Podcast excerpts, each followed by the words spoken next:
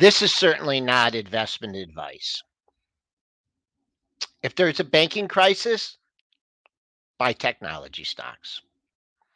If there's a war in Ukraine, buy technology stocks. Maybe even if China attacks Taiwan, buy tech stocks. Let's talk about the Apple report, another mega cap tech. Not a super great report, but the price action's good. DraftKings, hmm, Derby time. A lot of people making some wagering. Lyft, not getting a lift. We got a lot of earnings to cover. We got Ryan Detrick at 835. He's going to bring us the stats. It's Derby weekend, folks. Let's get fired up. I got my American Pharoah shirt on. This is pre market prep on a Friday. Let's get it started.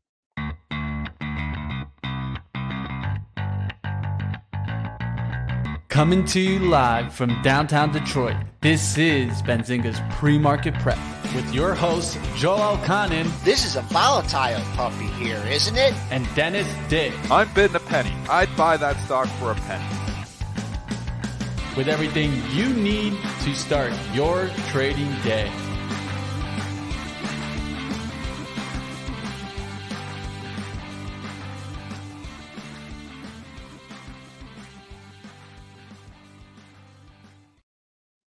All right. Good morning, traders and investors. I'm in a good mood today. We're looking at an up market for now. We're up 29 and three quarters handles at 4105.50. Buyers just kept coming in yesterday. Every time we got to that 40, 40, 70 area around last week's low, they just came in with a vengeance. And here we are back over 4100 hard to find resistance uh, today. We'll see what happens with the jobs report. Uh, the buck is down only eight cents at 101.10. Bonds are down mm, three quarters of a point, 131 and 1430 seconds. Uh, crude back in the 70 handle, up a buck 92 at 70.48. Uh, gold giving back a little bit of yesterday's gains, down 11.10 at 20.44.60. Silver down 9.7 cents, but still in the 26 handle. And Bitcoin up $345 at 29,370. Uh, Triple D, uh, you know, kind of a rough start yesterday. Did you get um, out of the right side of the bed this morning?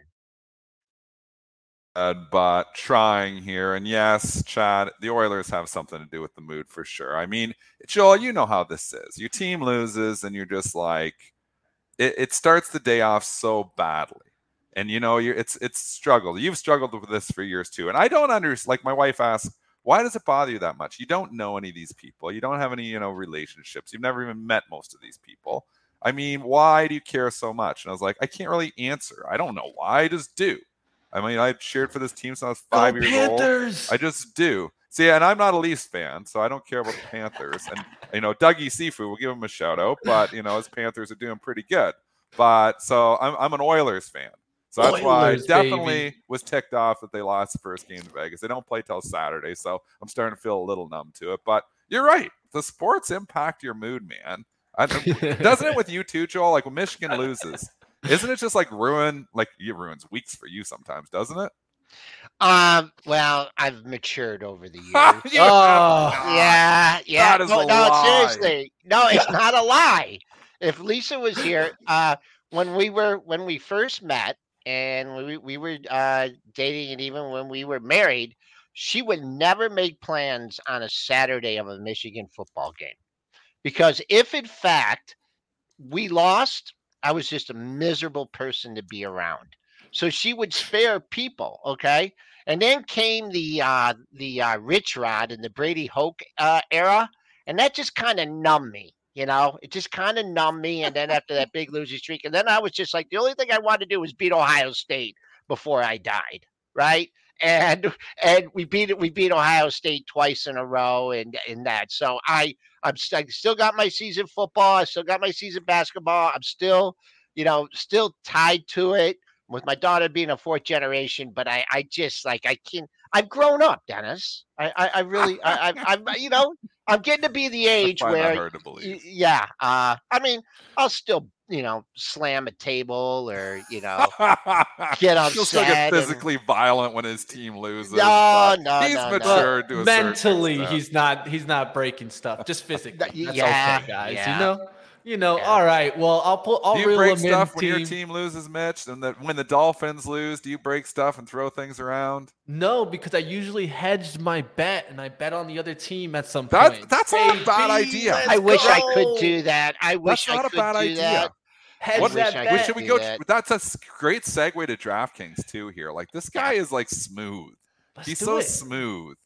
He's Let's like, how can I bring this back in? I'm gonna hedge my bet, and now I'm gonna bring it over to DraftKings. got to, got Money to. Mitch with the segue of the year. DKNG, talk to me. Let's take a look. EPS 87 cent loss beat the 88 cent loss estimate. Sales of 769.65 million beat the 704 uh, million estimate. They did raise fiscal year revenue guidance uh, to a high end of three dollars, uh, 3.05 billion to now a high end of 3.235 billion. The important part I think is definitely seeing their EBITDA guidance now going further and closer closer to EBITDA positive. Um, they they lowered it down now towards only 290 uh, million uh, in the red, but they are pointing that they're they're leading towards profitability and that that's kind of their focus right now. I think it's going to take a while for them to get there, but as you guys can see, they're getting a little bit of a lift and getting the love again. The technicals look good here, though. Mm-hmm. It's turned around. It's stabilized. It's had a really good year breaking out here again. Again, I don't like buying, you know, the breakouts here, uh, but you know, on a pullback here, this $20 level is now massive support because this was resistance back in July of 2022. Earlier this year, we kind of stumbled there. Now we're back up and through it and holding it well. Now you get the good report here, Joel. I think you know what this charge looked good for a while, and you know who's probably uh, Rochambeau? Oh, uh, Sean Udall. He's been bullish this stock for a long, Shout long out, time. Yeah, he's really like this one. I'm looking. I mean, it's a big move, and it ran into the report you know, these things keep going just like Shopify. So I don't want to, you know, say, hey, that uh, 24 and a quarter is going to be the high of the day because it looks like your bid right up there. But I'll go down to the monthly charts and you're making a new monthly high, right? Uh, so I don't know, 25 bucks, maybe a nice round number. Your sure. next monthly high comes in. There's a pair of monthly highs between 2473 and 2501. So that'd be another target. I don't know about today. Uh, but before we go away from this, um, I want to, I'm going to do my derby pick on the closing print. And if there's any, is there any um horse fans out there? Nick Nick Malucci, I know you're a horse fan. If there's a horse fan that wants to join me on the closing print, I then send me an email, joel at premarketprep.com and we'll do a, a little 10 minute segment because my pick is kind of boring. Uh, but uh, I'll be doing that on the segment. Who, um, uh, who's the not, favorite? The favorite is Forte. And is this Forte? Does this horse have any chance of a triple crown or anything? Dennis, like Dennis, you have to make it to the closing print yeah, to get Dennis, the good stuff. I mean, Come on, all right, you know I this. Talking it. You know this, man. Come on. I wasn't listening again. Can't tease yeah. it and then give the good the stuff. The horse talk stocks it starts and then my eyes start to uh, go a little sleepy here. I'm not a huge fan of the horses. I try All to right. respect it. Kentucky well, Derby's always fun though. Yeah, you can't beat on, that 90 man. seconds, right? It's the mo- most exciting two minutes in sports. no, it's two minutes. That's 90 seconds. I don't even know. Of course, and and I'm sure there's going to be some betting going on this weekend. Dun, dun, dun, what time is six? Like six fifteen? What time? No, man, they're making it late. They're making it like six fifty five. Six fifty five.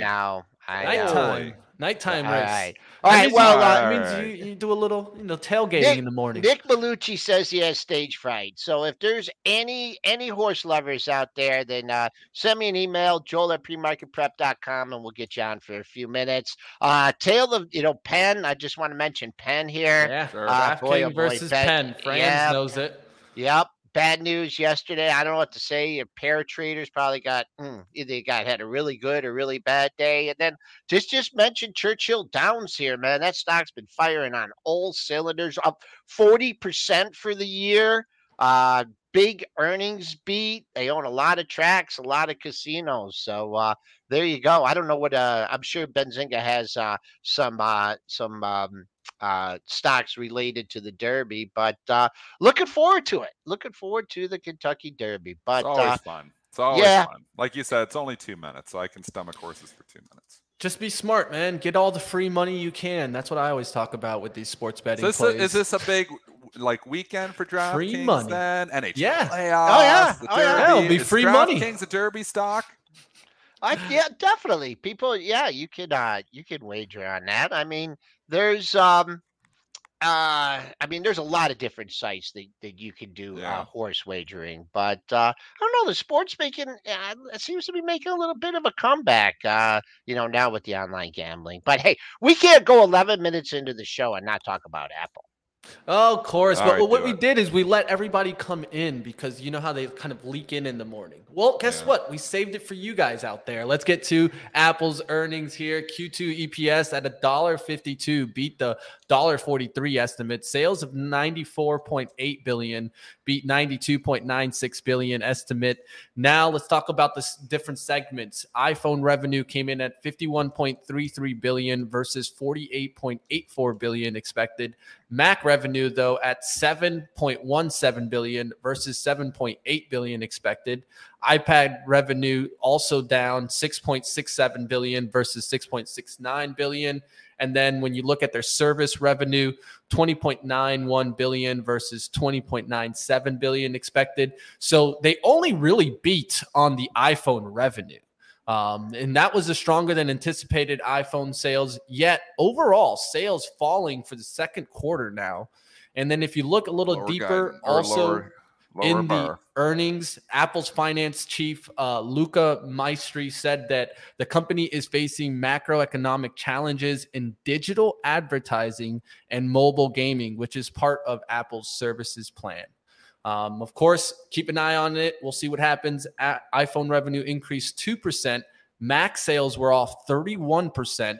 But then, of course, announcing a $90 billion new stock buyback won't hurt. Financial engineering, Joel, always works. Yeah. Although it, with Chevron, the, the, report wasn't that great. Let's just be honest. It wasn't that. It wasn't great. that great, and the call too. And Gene Munster, a buddy, obviously of this show, friend for a long time, listened to the call, and he said that that he didn't like what they were saying on the guidance. So I didn't listen to the call. I was trading banks, trading other things, but I mean, Gene Munster says he didn't think the call was that great. The guidance was that great. That kind of spooks me too. But you know, regardless, stocks trading higher buyback here. Algos are all over Apple because they don't want to sell the S&P off. So if you sell off Apple, you got to sell off the S&P. So stock continues to hold up well.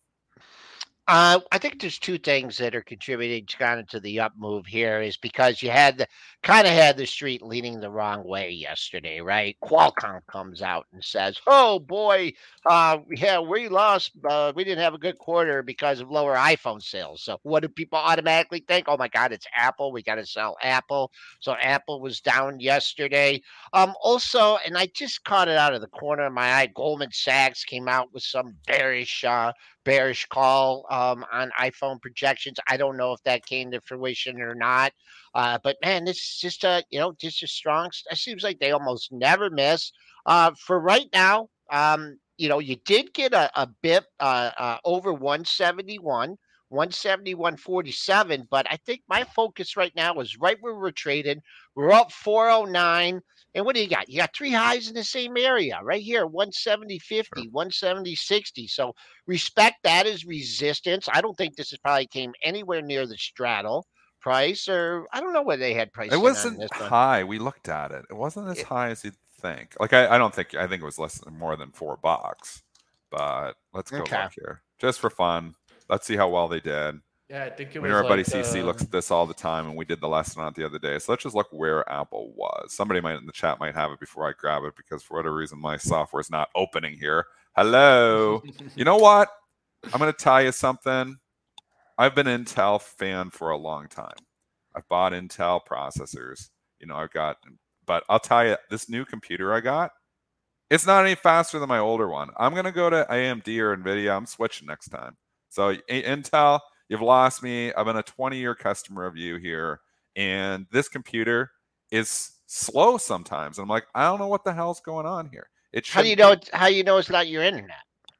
Now the internet's because the internet's fast. The internet's always fast. I never have any lags or anything. I'm on, you know, the internet is quick. It's not the internet because I go on even on my cell phone. It's fast, fast, fast. It's this computer. It's this new yeah. computer. It's brand new. I bought it because my other computer was a little bit slow. Sometimes it's really zippy, and other times it's just not. So you know what, Intel, I don't know what they're doing, but that's whatever they're doing, they're doing it wrong.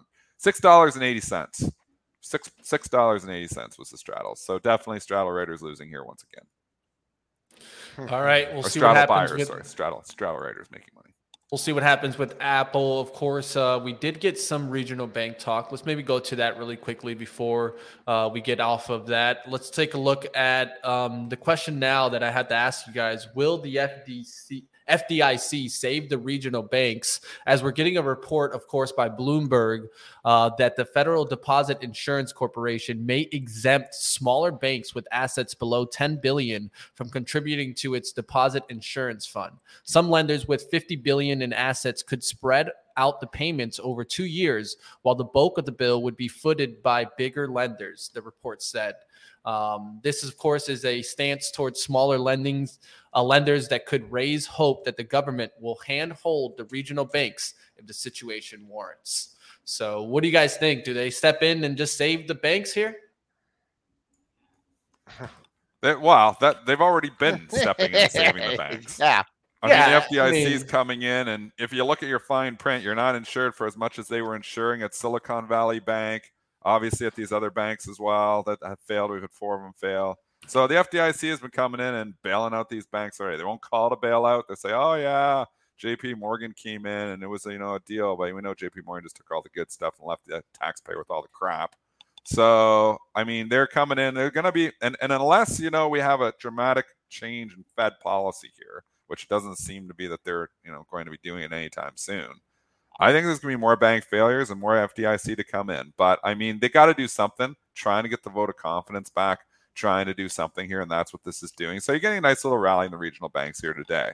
The problem is every time these things rally, it seems like it's short lived. And then you get another headline. And obviously, you know, there was a fake headline yesterday from WAL, but the PACW headline oh, the day yeah. before was not fake. Nice bounce here. Mm. But would you want to go like, I mean, once bitten, twice shy, right? Do you want to go buy PacWest, WAL, or any of these banks right now with your investor dollars, knowing that the FDIC is lurking? And if there's a problem, they just step in and they wipe you out. I mean, your deposits are fine, but that doesn't mean your investments are fine. Like, I mean, as you know, if you own PACW bonds or, or, or shares or preferred stock. So it's tough to just come in here. And you know, people are blaming short sellers, but what I think is it's it's investors just saying, hey, I don't want to be any part of this because I saw what they did to at Silicon Valley. I saw what they did to FRC. I don't want to get wiped out either. And that's the main reason these stocks are selling off. Hmm. The I mean the these are if, if you're playing these, you know, um, if you're a buy the dipper and you know you're you know whatever technical system you have or not hold them overnight and then you get this kind of news. I mean, yeah, I think you automatically have to ring the register you know, because you don't know what the next headline's going to be. And uh, so uh, for these, I would just go through them. I'd look at the the pre market high uh, right now uh, for uh, for uh, WAL. It's trading right at the highs of the pre market session. Just made a new high there. Look to yesterday's range. I don't think you're going to see 2674 right? I mean, that's way up there. I don't think the news is that good of news. So pay, you know, keep an eye on your pre-market high, and then let's look at uh, PACW. Uh, let's see if that can get back to yesterday's range. That's uh, looks like it's running a little trouble at four bucks. Uh, yesterday's high was right at four bucks, four fifteen. So you got your you got your bogey there. And who else falls into that category uh, that we want to take a look at? Um, well, well, there's a, there's 112, I think, 112, but like the, so. But yeah. yeah. the ones that were really ugly yesterday, like MCB is another one, Metropolitan. There was about five or six that were down 20% or greater. So Zion Bank was down too. It's getting a nice bounce today. Actually, I do have an upgrade. Um, JP Morgan's upgrading it to overweight. That's a call. I mean, like that's like a like a gutsy call You know, you don't often see these analysts bucking the trend contrarian style, but they come out here and they upgrade it to overweight here today. Obviously, yeah, I don't think anyone's going to take that serious, right? what, one thing, the one thing is the risk reward. Eh, the risk is zero. That you know, you just pick the wrong one, FRC, and you know you get wiped out. The return on these, if they don't fail, is enormous because a lot of these things are ridiculously, you know, like sold off. That if they don't fail, there's just as cheap as you're ever going to buy these banks. But the problem is we don't know which ones are going to fail and if there's more. I just don't think it was done with FRC. So that's why I, I don't want to bring my dollars in here and take a chance. But JP Morgan taking a chance on Zebra ION. WAL is wicked. Did you guys see that, that move? I don't know if you wicked. watched it. When it, it came from like 11 something up to 18 in about like two seconds and halted. Yeah. Well, that, that was, was, when they, the company came out and said that the headline was absolutely false. So if you weren't didn't yeah. hear the story yesterday, Financial Times reported a story that WAL was looking for strategic options. Looking, you know, obviously like that's the same thing. Like we're Wicked. nervous about that they've got problems. WAL came out and said that was completely false. Basically said they were going to sue Financial Times for printing that. And that's when the stock had the big pop up. And it's come back since then and obviously up 20% here this morning. So they're saying they are not in trouble, not looking for strategic options. You know, we, we don't know what's really happening behind the scenes, impossible to tell. Obviously, mm-hmm. somebody probably got some big trouble from the Financial Times on that article there um, because it obviously turned out not to be true. But you look here, stocks bouncing. Again, though, there's a lot of risk. There's risk reward, though. A lot yeah. of reward, too. These stocks don't fail. You look back, Joel, I mean, you could be back at five years. Yeah, I mean, back at 80 bucks if it yeah. doesn't fail yeah, you look at uh, you look going back to um, the financial crisis, right? I mean, it's just when you're caught up in the middle of it, right? It's like, oh man, you know, I don't want to buy anything. This is, you know, they're all going to so zero, hard. and then, but then you look back five, ten, you know, 50, or look forward five, 10, 15 years, and you know the things pass. I mean, this is uh, yeah, but they don't I, always pass. Is the problem, right? So you well, had to pick them right because in the financial crisis, Citigroup never came back. Bear mm-hmm. Stearns, you lost it all basically. Lehman Brothers, you lost it all. It's like you had to pick them right. Goldman Sachs came back, Morgan Stanley came back, JP Morgan came back, AIG never came back. So you had to pick them right. It's the same thing. It's like a pick them. You know, you got to like go and like some of these are going to survive. Some of these are not going to survive, in my opinion. So, you know, you pick them and you hope you pick the right ones. You could do a diversified portfolio, but then you might as well just buy the KRE. So it's uh, right now, I'm sitting on the sidelines waiting for more information. The way I traded these, and I played these in my investment account back in 2008, was I bought the preferred stock and shorted the common. And you've got to make sure, like, I wanted to see the preferred stock down 80%, the common stock down 80% from the highs. And then that play made sense because in the event that they go bankrupt, sometimes the preferreds don't get wiped out. In this case with the FDIC, everybody's getting wiped out, so it doesn't even matter. And I don't know if that's the, the play or not here. But you know, one thing to consider in the event of a bankruptcy, and none of these companies that went bankrupt, they've been you know just taken over by the FDIC. Completely different story. In the event of a bankruptcy, the preferreds are ahead of the common. But you know, in the event of the FDIC stepping in, everybody loses that's invested in the company. All right, let's go ahead. Let's bring us to Coinbase's earnings now. Let's take a look at Coinbase as they reported their earnings. EPS had a loss of 34 cents, beat the loss of $1.36 estimate. Sales of 772.53 million, beat the 649.44 million estimate. They do see Q2 subscription and service revenue at 300 million. In the first quarter, uh, Bitcoin represented 32% of trading volume. Uh, Ether represented 24% of trading volume. And there was a comment in the earnings. Uh, there is no doubt that Coinbase is in a stronger business position as a result of these efforts. We say this in retrospect of the Wells notice we recently received from the SEC. We see this as an opportunity to continue pushing for a clear rule book in US for crypto regulations, the company said looks sleepy, street leaning the wrong way into the report. You had three lows in the same area. So you had an area where, you know, you could have leaned on a little bit of dip and they took it out. That's past history now. I'm just going to look at the where the pre-market high is and what I like to see when I look at a pre-market level, pre-market high is 54.27 And what do you have here? You have a pair of highs just right at that area 54.50. So gets to that area, you look another buck higher to 55.72. Uh, if this starts to go into retreat, the top of yesterday's range was 50.47. Uh, I'm not sure you're going to get that low in today's session, but uh, Street kind of leading the wrong way. You know, they've been selling hard into the report, getting a little pop up. We'll see if people want their money back. All right, let's go to the next one. Uh, surprising one also. Let's go to Carvana. Q1 EPS at a loss of $1.51 beat the loss of $2 estimate. Sales of 2.61 billion beat the 2.60 billion estimate. The focus on profitability really can start being seen in the numbers now. Inventory was down 21%. Um, advertising spend was reduced by 64% year over year. And given by the CEO, the first quarter was a big step in the right direction, and there's more steps to come. Given our strong start of the year, we expect to achieve positive adjusted EBITDA in Q2 in 2023. It's just a call option. The stock is a call option, a $10 call option here now because it's a zero or it's not and you know we, we don't know like obviously the speculation the bonds you know looking at those prices are not good on the carvana there's been a lot of speculation that carvana is going to go under but you know what? Hey here we are almost a year later since they've been talking about this and it's still alive so that's good news and the report is good news. I i'm i'm not playing it just because it's too speculative Big pop, big pop, big pop, 44%. So if you were playing into that sleepy area between 720 and 8 bucks, not sure what you risk, you know, what you were risking on it, not a bad report. I guess your risk was zero. Uh, you got um, if you're looking for 1050, it's just sticking out like a sore thumb to me.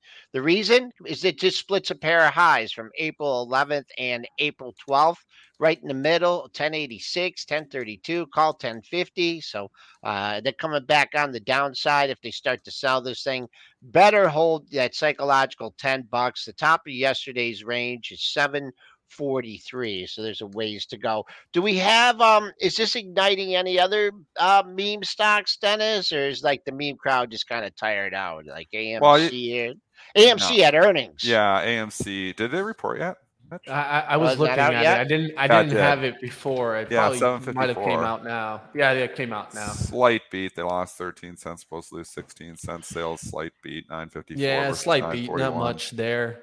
Yeah. I don't think what's happening with the ape thing. To. Does anybody it's know? Not worth talking to, man. It's nothing there. Nothing what, there. What's happening with the ape thing? Do I we mean, know? Like, is that? I just like, remember they were going to merge them together, and like uh, somebody in the chat must follow that story. I don't follow it closely enough. Yeah, I don't follow it at but, all. But you know, I'm just wondering if that ape merger is going through because it sure has how the price don't look like it. remember they were going to merge the two together, but apes a dollar sixty and AMC six fourteen. I know some people were talking about like the two of them coming together. So I'm not sure. I, I still like Cinemark there. way more than I like AMC. And if you look into don't say the, bad things about AMC. I, will do it again. You know what Cinemark happened? over AMC. Oh goodness, Cinemark you're getting hate mail now. AMC.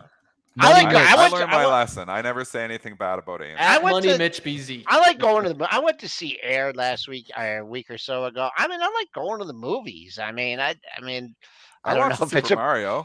I don't know if it's a profitable business or whatever. I don't. Well, I know. Jobs is coming, you guys. Yeah, yeah. You got All 45 right, let's seconds. Go. Let's do All it. right, let's, let's go. Let's go. Let's go. All right, team. I got you guys right here. Of course, I'm bringing up the Benzinga Pro for this, guys. Let's take a look. I was just on this right here. Let's go to the calendar here. Have it already. Non-farm payrolls consensus is 180,000. Prior was 236,000. We're going the wrong way at least for non-farm payrolls, because we're expected to get a jump, right? That's what Powell was talking about. He's looking for the jobs number to keep getting weaker. Unemployment rate, 3.6 expected. Uh, prior was 3.5. So uh, I think going in the the uh, right direction here, if we can get it above 3.6, we'll find out as this comes yeah, in. we will. Will bad news be bad news or bad news be good news? That's will the hard good news part, be right? bad news or good news be good news? Uh, let's see here. We've had a spike higher, Chop. a spike lower. Mm-hmm. Is it coming? All right, non-farm payrolls, two hundred and fifty-three thousand versus one hundred and eighty thousand. That's going in the right direction, at least for, to show weakening labor markets. Um, unemployment rate now at three point four versus three point six. Oh prior was 3.5. So mixed signals again. We again. get a decent one on the non-farm, and then we get an, a, a kind of conflicting number there on the unemployment rate for April. There's a theme going on, and it's mixed signals and everything here. Yeah. So I stayed on with you guys. I was going to get off, but I thought it wasn't going to move. Now I'm going to have to leave you if it keeps tanking like this. Yeah, I mean, definitely taking a downturn here. Let's. There's some other numbers. Uh, average hourly earnings year over year, 4.4 versus 4.2. So we're seeing average hourly earnings come down a little bit here. Uh, unemployment also got average hourly earnings at 0.05 month over month for April versus a 0.3% expected. Of course, there's a ton of numbers coming in here. So maybe one's affecting more than the other. Of course, you guys are seeing the market kind of digest that right now. What are you seeing, Joel? Uh, well, we just nicked the uh, the pre-market high. We made a, a, new high by just a tick, and it's an interesting area. It's Wednesday's close.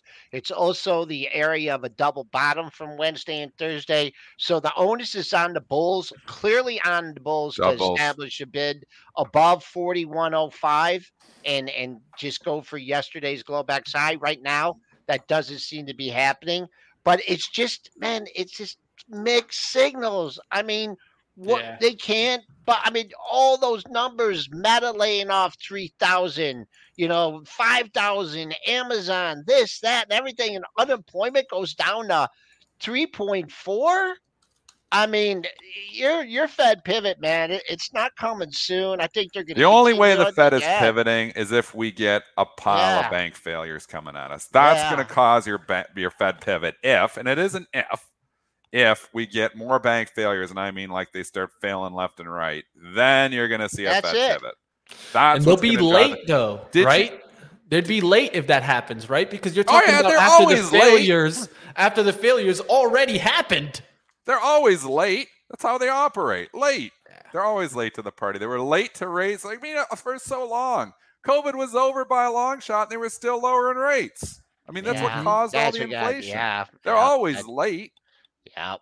Yep. It's just um and also like this little sell off here. I mean, maybe you could get excited about it, but just just think about that, you know, the fluff that you had in the market here from uh, you know, from the Apple report. You know, I mean, it really wasn't there. there there's nothing there, Joel. I think they're going to sell it doesn't matter off. though. The market's still. I'm not saying. Rah, rah. I don't S&P, care what the report is, Mitch. They took the market up on it. They took I don't, it up. Yeah, I, whatever. The the market's smarter than me. They like the report. They took the S and P's up over 4,100. You know, slowing. I mean, they still make a ton of money. Yeah. They're doing a 90 billion dollar stock oh, yeah. buyback. They raised their dividend. Oh yeah.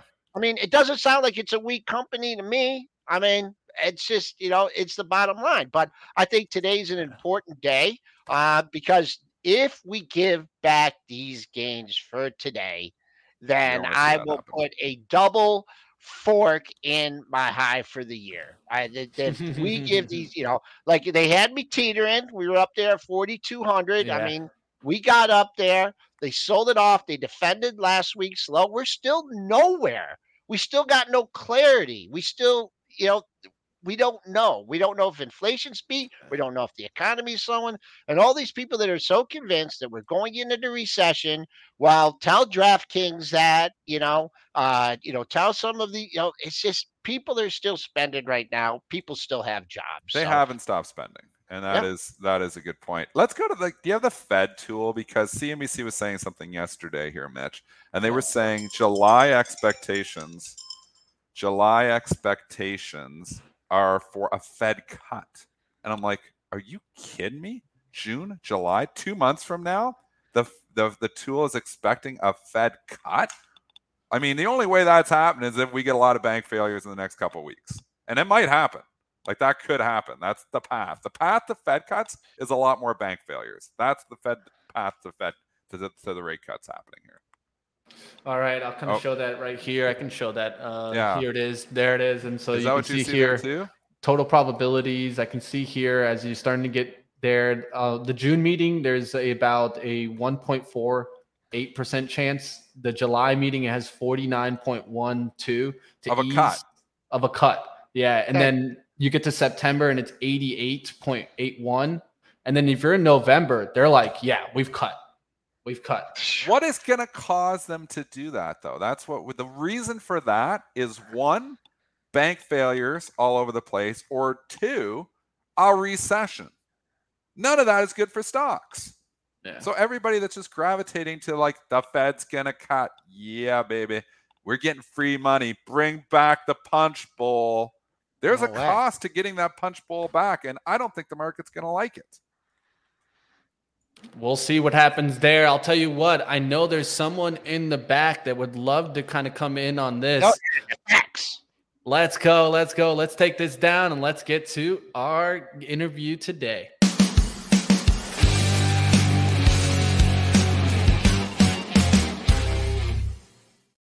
All right, Ryan Detrick, how we doing? Chief Market Strategist, uh, strategist, of course, Carson Group. How we doing today? It's always good to have the stat man in the room. Let's get to the action. What's going on, Ryan? Talk to us. Hey guys, good morning. You hear me okay, loud and clear? Perfect. Oh, loud and clear, Perfect. man. So yeah, I mean, I got some slides I want to share, but you brought up some good points. I mean, we were looking at Fed fund futures. Uh, work with uh, a gentleman named Sonu Varghese on our team, our global macro strategist, portfolio guy. Anyway, long story short, Sonu was saying they're the the Fed funds futures looking for three 25 basis point cuts before the end of this year. Now, believe me, I mean, you guys were looking at these with single cut, but there, there's really some at least this was as of two days ago. There are some real chances of that. I maybe shouldn't say chances because we're in the same camp. We don't see it. I mean, I guess the answer we're not so sure there's going to be that many cuts here, um, but it, it's really unique. Now, I'm going to try to share my screen real fast here. If technology works, give me one second, guys. Let's do it. Uh, let's see here. Let's see here.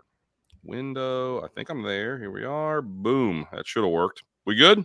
Yep, I'm getting you up right now. There you so I, I, share the. I look at the decks I've used with you guys before, and I've I've used this one like first every time. So I was like, well, let's do it again. Um, just the idea that we were in a very bullish seasonal time period last quarter, uh, the first quarter last year, and then the, the fourth quarter um, of last year. You can see where we are now. You know, year three, second quarter still decent. But again, it's it's kind of getting to the point of this. This was a sweet spot. A spot as we know, we had a seven percent rally the quarter fourth quarter last year, seven percent rally the first quarter this year. Now we're kind of you know we'll see we'll see where we go. But there's there's definitely some um, or I guess yeah, there's definitely you know seasonality still kind of there, but it's it's kind of near the end of that real sweet spot that really played out. I know I came on to you for a while saying, listen, October looked like a legit low. Um, you know, be optimistic. Not many people said that. We upgraded our view on equities at the Carson Group, you know, in late December and we're still we are still overweight. Now we are going to add a little. We're potentially going to add a little more bond exposure. we've like a lot of people. We've been short, to you know, have short duration. We're maybe going to add a little bit, not because I think the Fed's going to cut, because we do think they are kind of near uh, the end of at least the rate yeah. hiking, which I've got a stat on.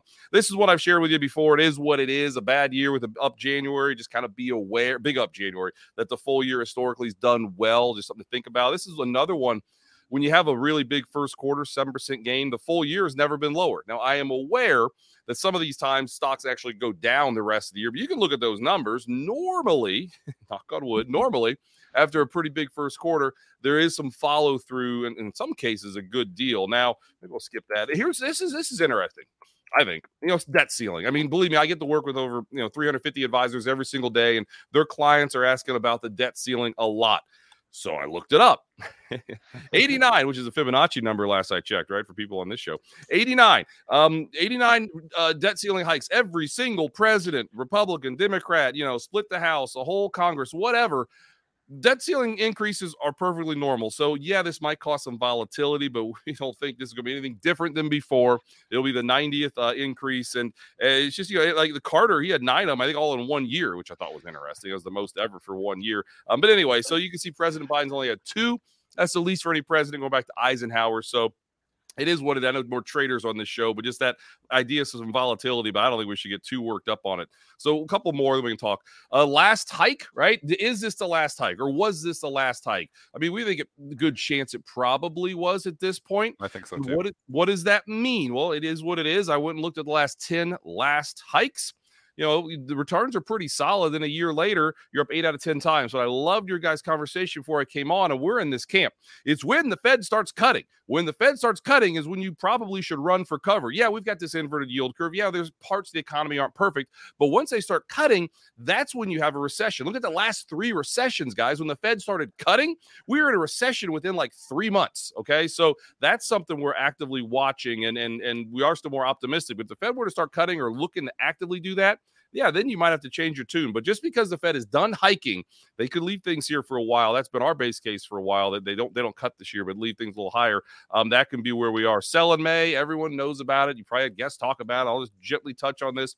Yes, it is the worst six months of the year on average, 1.7% uh, May through Halloween, right around my birthday time. Um, but then if you're but if you're up for the year going into it, things do fine. You can see it there, four percent on average, up three out of four times. It's times like last year in a midterm year when you're down heading into it, when there are some different things taking place, you can slip on the banana peel. Well, clearly that's what happened last year. Now this year again, there's lots of other factors out there, but just blindly to say sell in May, no, when you're doing okay into it, you can be all right. May's higher nine of the last 10 years. And I know, you know, that's like betting on red and black at a casino. I get it. But just be aware that, you know, May has been strong for some reason lately.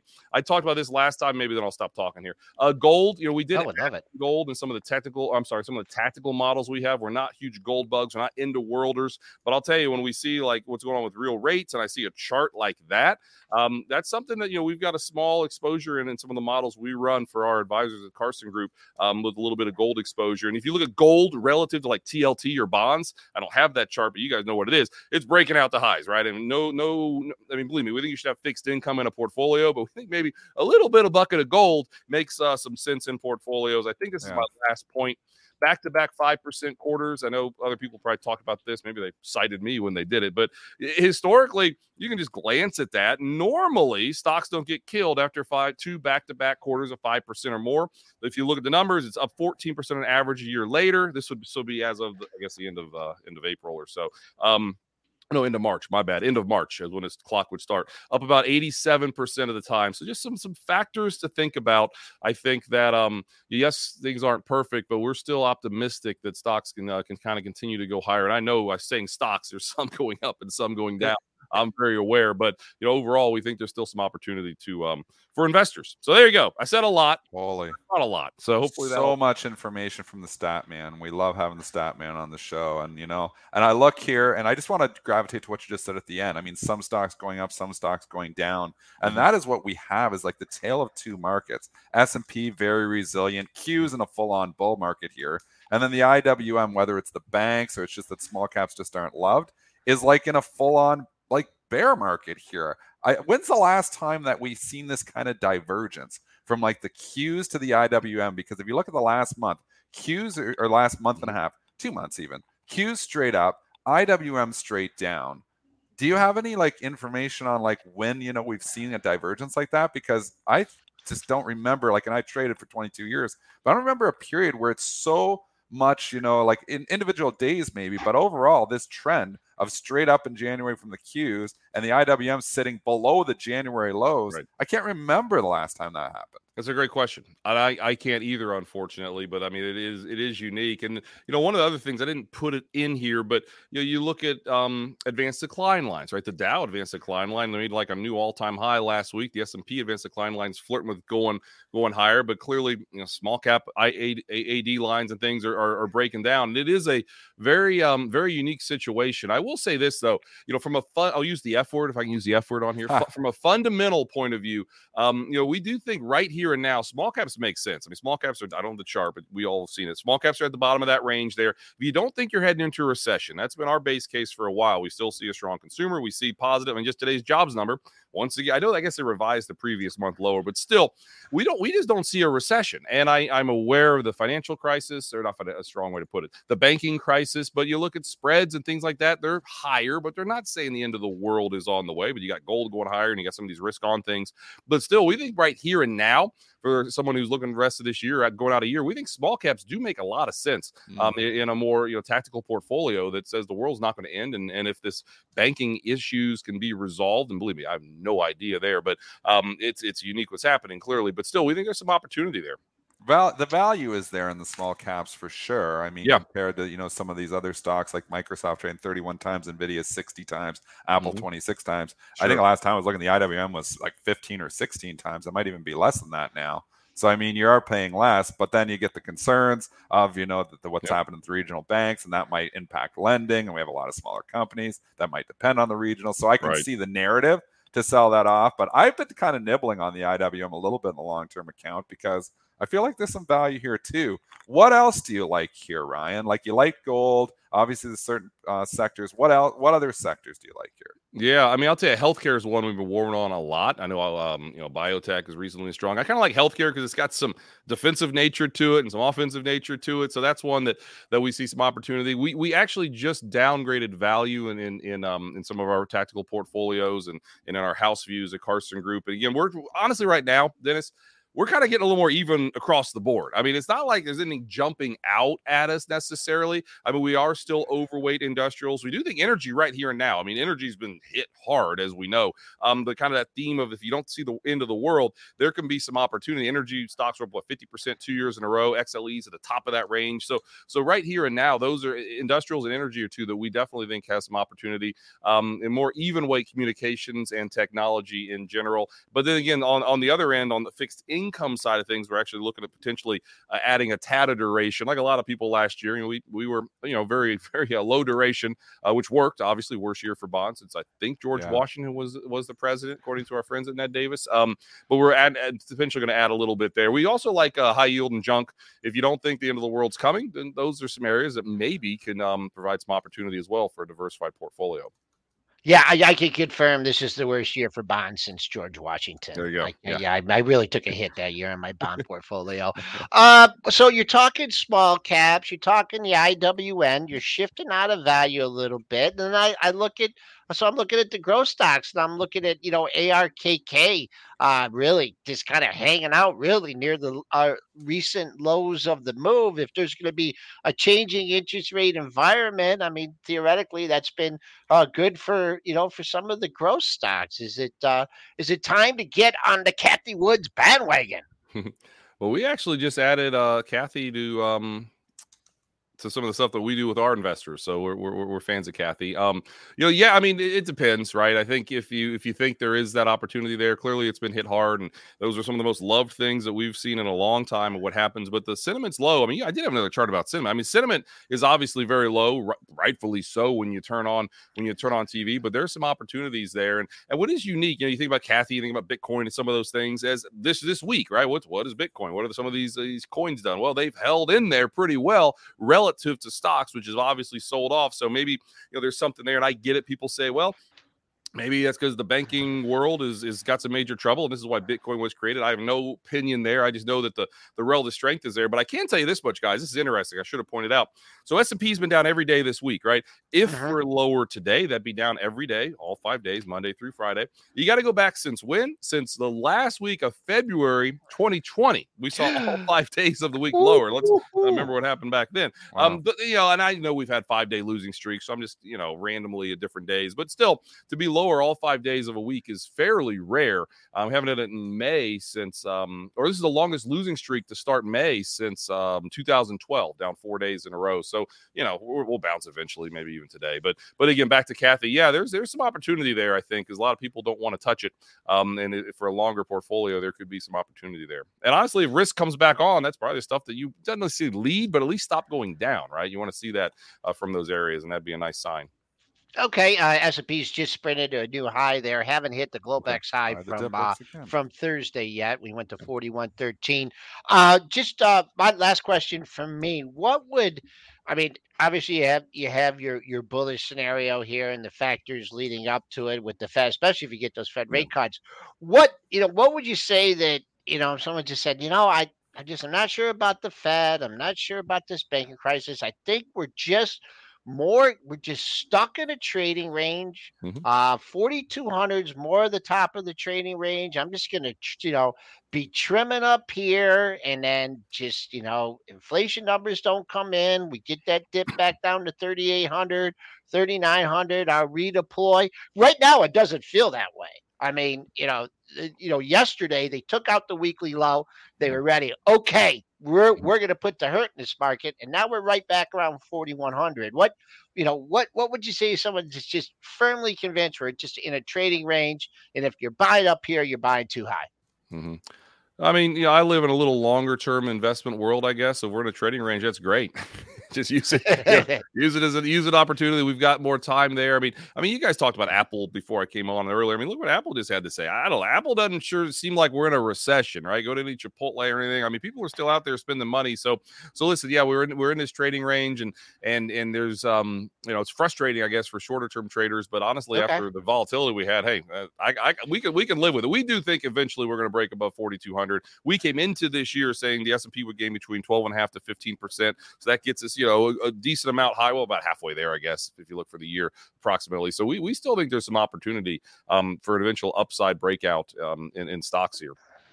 Okay, we've been on the line with Ryan Detrick of uh, the Carson Group, and uh, Ryan, we know you had a rough couple, uh, rough couple weeks with the loss of your mother, but um, you know we've I've gone Sorry through that, that, too, and uh, you know uh, she'd be real proud of you, man. You mm-hmm. you you man, you just you bring it every day. You bring it to our show, and uh, uh, condolences here from everybody at Pre Market Prep, and uh, just keep up the great work. And are we the only people that call you Statman? Or do other uh, a couple cry? people on social media do, I guess. But okay. in terms of like an interview, I, I, guess so. Yeah, that's true. But I, I, I like it. No, that's uh, that's kind of what I do. I try to you know show we've been here in the past we're going to get through it. Now, believe me, it's not mm-hmm. always easy, and it, it, the emotions run high. But that's what I try to do day in and day out. And also, if everybody's got a mom or dad out there, give them a call today. You know, you just never know. You know, when you can't do that anymore. So it's uh. But thank you for mm-hmm. the condolences. It's been an interesting couple of months, to put it mildly. But uh, mom's in a better place. So thank you. Okay. All right, thank you, Ryan Detrick, joining us here on uh, pre-market prep. Still a bit here in this market, Dennis. I mean, yeah. I, I I did look at the I haven't looked at the Fed tool lately, and boy oh boy, July rate cuts. I mean, this I, is, I like what Ryan says about the bonds, and I think you know I th- again you got to be careful with which bonds you're buying when you got you know regional banks failing, but I do think that the rate you know raises or uh, I think the rising rates are gone. I think that I do believe we're going to go into a, a rate cutting environment. I believe it's going to be a recession that takes us there. So I think actually if you're getting you know long and i'm like looking to try to extend out that duration here right now too i think it's not a bad call. I've been a better call maybe you know a month ago but i think it's still i think you still have time here because these high rates aren't going to be here forever so take advantage of them oh for sure for sure. I agree. I agree on that one all right. So uh, it's been a hell of a show. We got a lot more to go through and a lot more earning stocks to talk about. Let's go ahead and I'm going to pull Joe's charts down and I'm going to okay. share my screen and we'll get to a little bit of some TradeZero time and we'll keep rolling through some of these topics. Of course, earnings, anything you guys want to talk about, throw it up in the chat. You guys also run the show. Let's get to it. TradeZero time.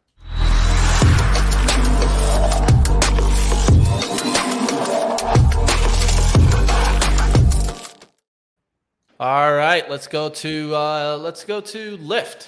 Um, I want to take a quick little lift uh, look. Of course, it's probably not on the net change up, but probably on the net change down, hmm. uh, showing up. But let's talk a little bit about Lyft. We talked about Uber earlier. It was earlier this week, right? Uber. It was yeah, yeah, it, yeah, it was. earlier this week, right? I just wanted to make sure. Lyft Q1 adjusted uh, came in at seven cents, beat the loss of six cent estimate. Sales of 1.0 billion beat the 981.42 million estimate. They do see Q2 revenues at 1 billion to 1.02 billion versus a 1.08 billion estimate.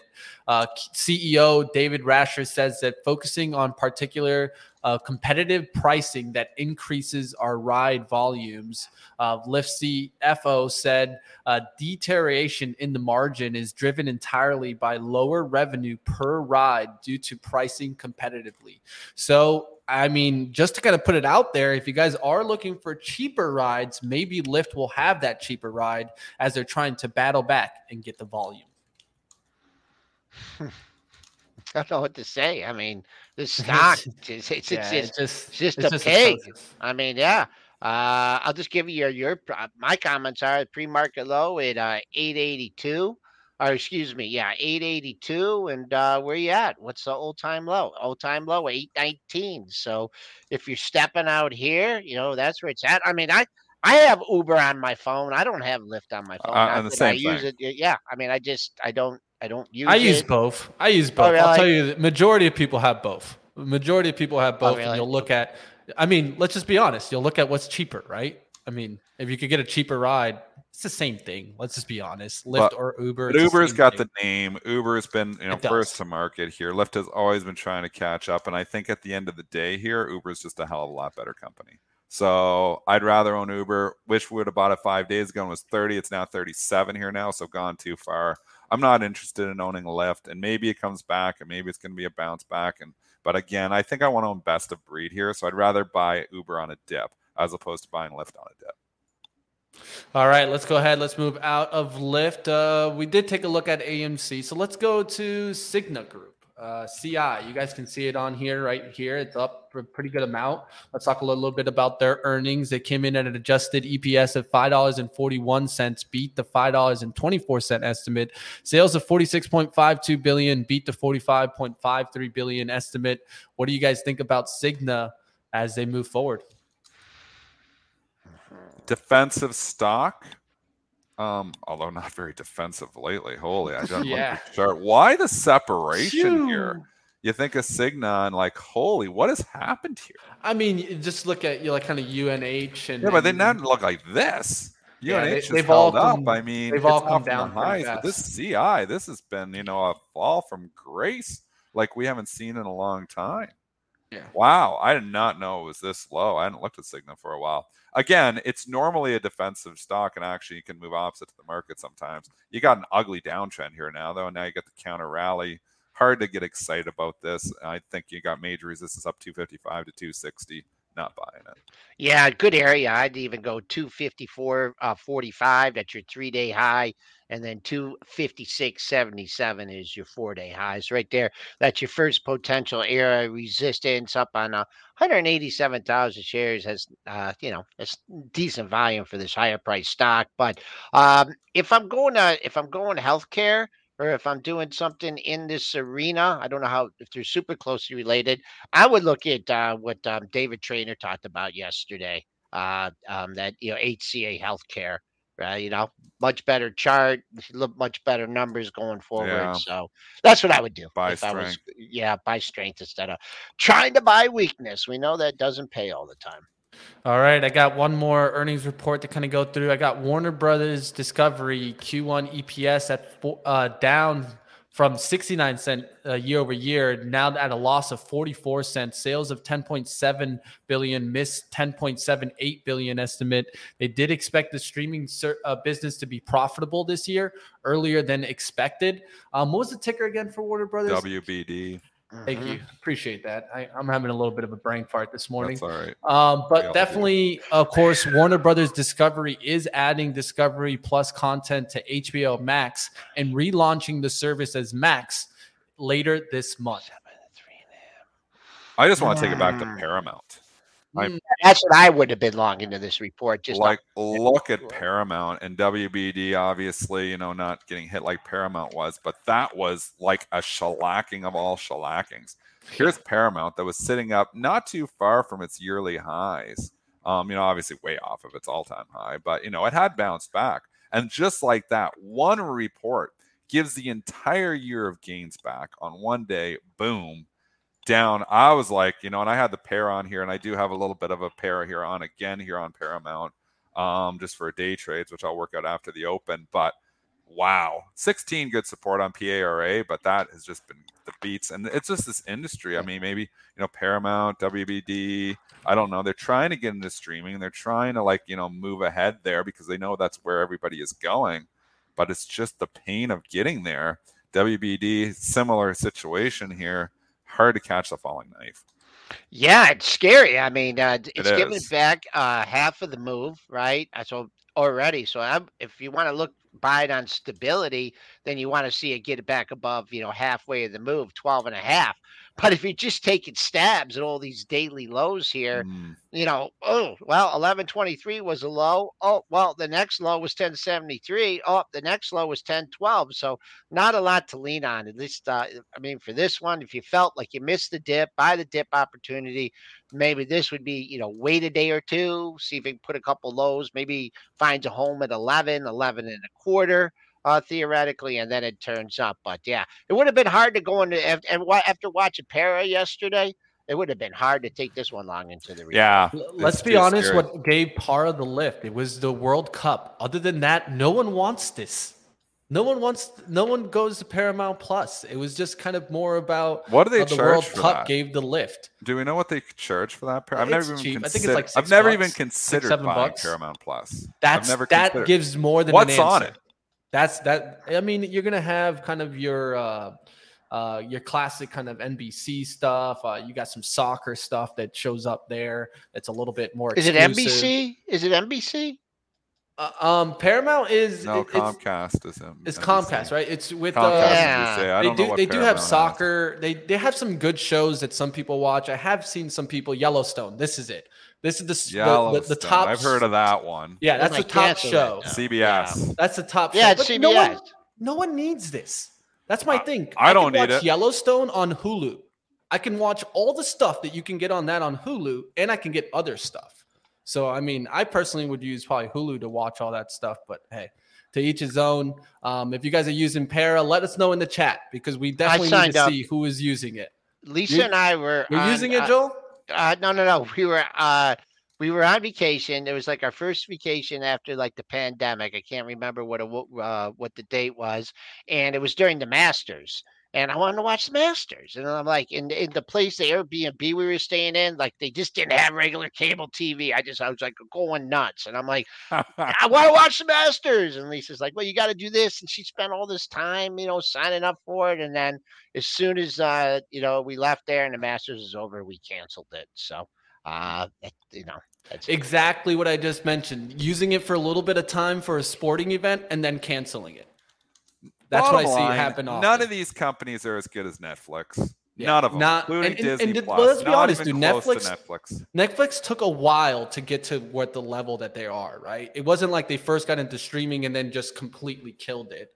Um, and I think that these companies the, are going to take a while. Netflix was level. the steal back at like 175, 180. When it got down to a P is 16, 17, Netflix was the steal. Now the P is I think over 30, and it's come back up. It might even be higher than that, but like t- at 290, I wish I was. Ta- I talked about under 300 re- rebuying this, and I still think Netflix is still going to be a buy in here at some point in time. 320, you know looks, 320 it's going to help okay. them. It's going to help them with the whole not sharing accounts too. I think you know people are saying that's going to hurt them, but I tell you, there's a lot of people in Canada that just had to sign up because you can't share accounts in Canada anymore, and it's like, well, it's 15 bucks a month. I'll just sign up instead of like borrowing, I, you know, from a friend.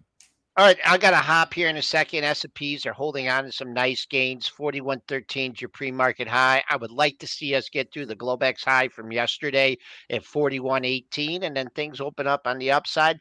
On the downside here, I'm not looking like for a huge update. I like if the Bulls can just get a close back here over 4,100. You got a couple, you know, weekly lows in the same area to lean on, and that just uh, justifies another trading range. Uh, anybody wants to join me with their Derby pick, uh, email me Joel at uh, premarketprep.com, and I can uh, I can set you up to join that. If you want to join the closing print today, uh, I'm going to put the link in there, and also be tweeting it uh, later on. Triple D, I will check on check up with you later on in the day. Uh, good show, Mitch. Feel better. Get rested up. Get ready for the weekend, and uh, let's see. Got exciting Derby coming up. Hopefully, we'll cash a few tickets. Have fun, Joel. Have fun. Definitely stick up with, of course, with Joel to kind of check out on that on the closing print, of course. That's on Premarket Preps channel. If you're looking for that a little bit later, it's not going to be on Benzinga. It'd be on their channel. Check it out, team. All right, let's go right back. The last one I wanted to bring up to you, Dennis, is AMD. What do you think about AMD today? Do you think that that kind of outlook can really kind of push them forward with the Microsoft chip, AI chip? Well, so some so this was a report from yesterday. Bloomberg was reporting that AMD is helping um, Microsoft develop its own AI chips. So, um, but now you've got conflicting reports, and this is why AMD is down here this morning. We haven't got to this. There's a mm. Microsoft spokesperson that's denying that AMD is involved with their AI chips, which is called Athena. So I don't know who's right and who's wrong here. And that's why AMD has given the majority of these gains back because it popped up. You know, they get the headline, boom, Bloomberg breaks it. AMD working with and Microsoft, algos go bye, bye, bye, bye, bye. And they just ripped it higher yesterday. Yeah. That report, it sounds like it's being denied now. So I don't know who's right, who's wrong here, but somebody's saying that, you know, Microsoft spokesperson is denying that report from yesterday. So I don't know. Mm. I can't tell you if the news is accurate or not. I can't comment on any of that. All I can say is that the pricing action here, it's given back almost the entire gain that it got yesterday from this. I do like AMD on the pullback. The PE's a lot more attractive than Nvidia.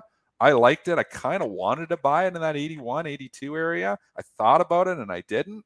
I still think AMD going forward um, from here, if you're buying at 81, you got a five year time horizon, I think you'll be happy on AMD. All right, guys, that's going to do it for us today. I hope you guys enjoyed the show. And definitely, I just threw up the link in the chat. If you guys want to get an extensive inventory of short locates, definitely check out, of course, TradeZero. Any last comments, Dennis, before you get out of here this chop. Weekend? You're going to get more chop. Don't panic into anything. You never have to chase in this market. It's the market that seems to come back to you. So, you know, how we play chop is, you know, fading moves, the buying of the dips and the selling of the rips. I mean, mm-hmm. AMD ripped yesterday and boom, it's right back down here. So you panic. You're like, oh, it's Microsoft, got to buy 90. You're at 84. You're like, what did I do? So just don't panic. Let the stocks come to your levels. Have your levels. Know where you want to own the stocks. Good companies at reasonable valuations at your levels. And that's how you make money in the long run. All right, that's going to do it for us. Like always, keep up with Dennis Dick, Triple D Trader on Twitter. Give him a good follow, team. We're going to wrap up and bring you guys over, of course, to live trading. That's coming up next. Don't go anywhere, team. We got a lot for you here on Benzinga. We're going to bring you guys over to live trading. And I do got a great interview for you guys today. I'm going to be interviewing Trivago's CFO, and that's going to be coming up at 11 a.m. Eastern right here on Benzinga. So if you guys want to find out about the travel industry, or maybe you have the other competitors, right? Or a part of the group, Expedia Group. Of course, Trivago is a part of them. Uh, last time I checked, Expedia owned about 60 something percent of Trivago. I'm going to check in on that. But like always, if you guys want to find out a little bit more, come over to live trading. That's starting up next and see what I can get into. I did take a shot on somewhat of an NVIDIA short with the leverage vehicle. Let's talk about that today. And of course, I'm slightly in the red. We'll find out how it trades. Like always, smash the like team. If you want to find out a little bit more about our trading action, just stay right here and come to our trading stream. That's starting up right now.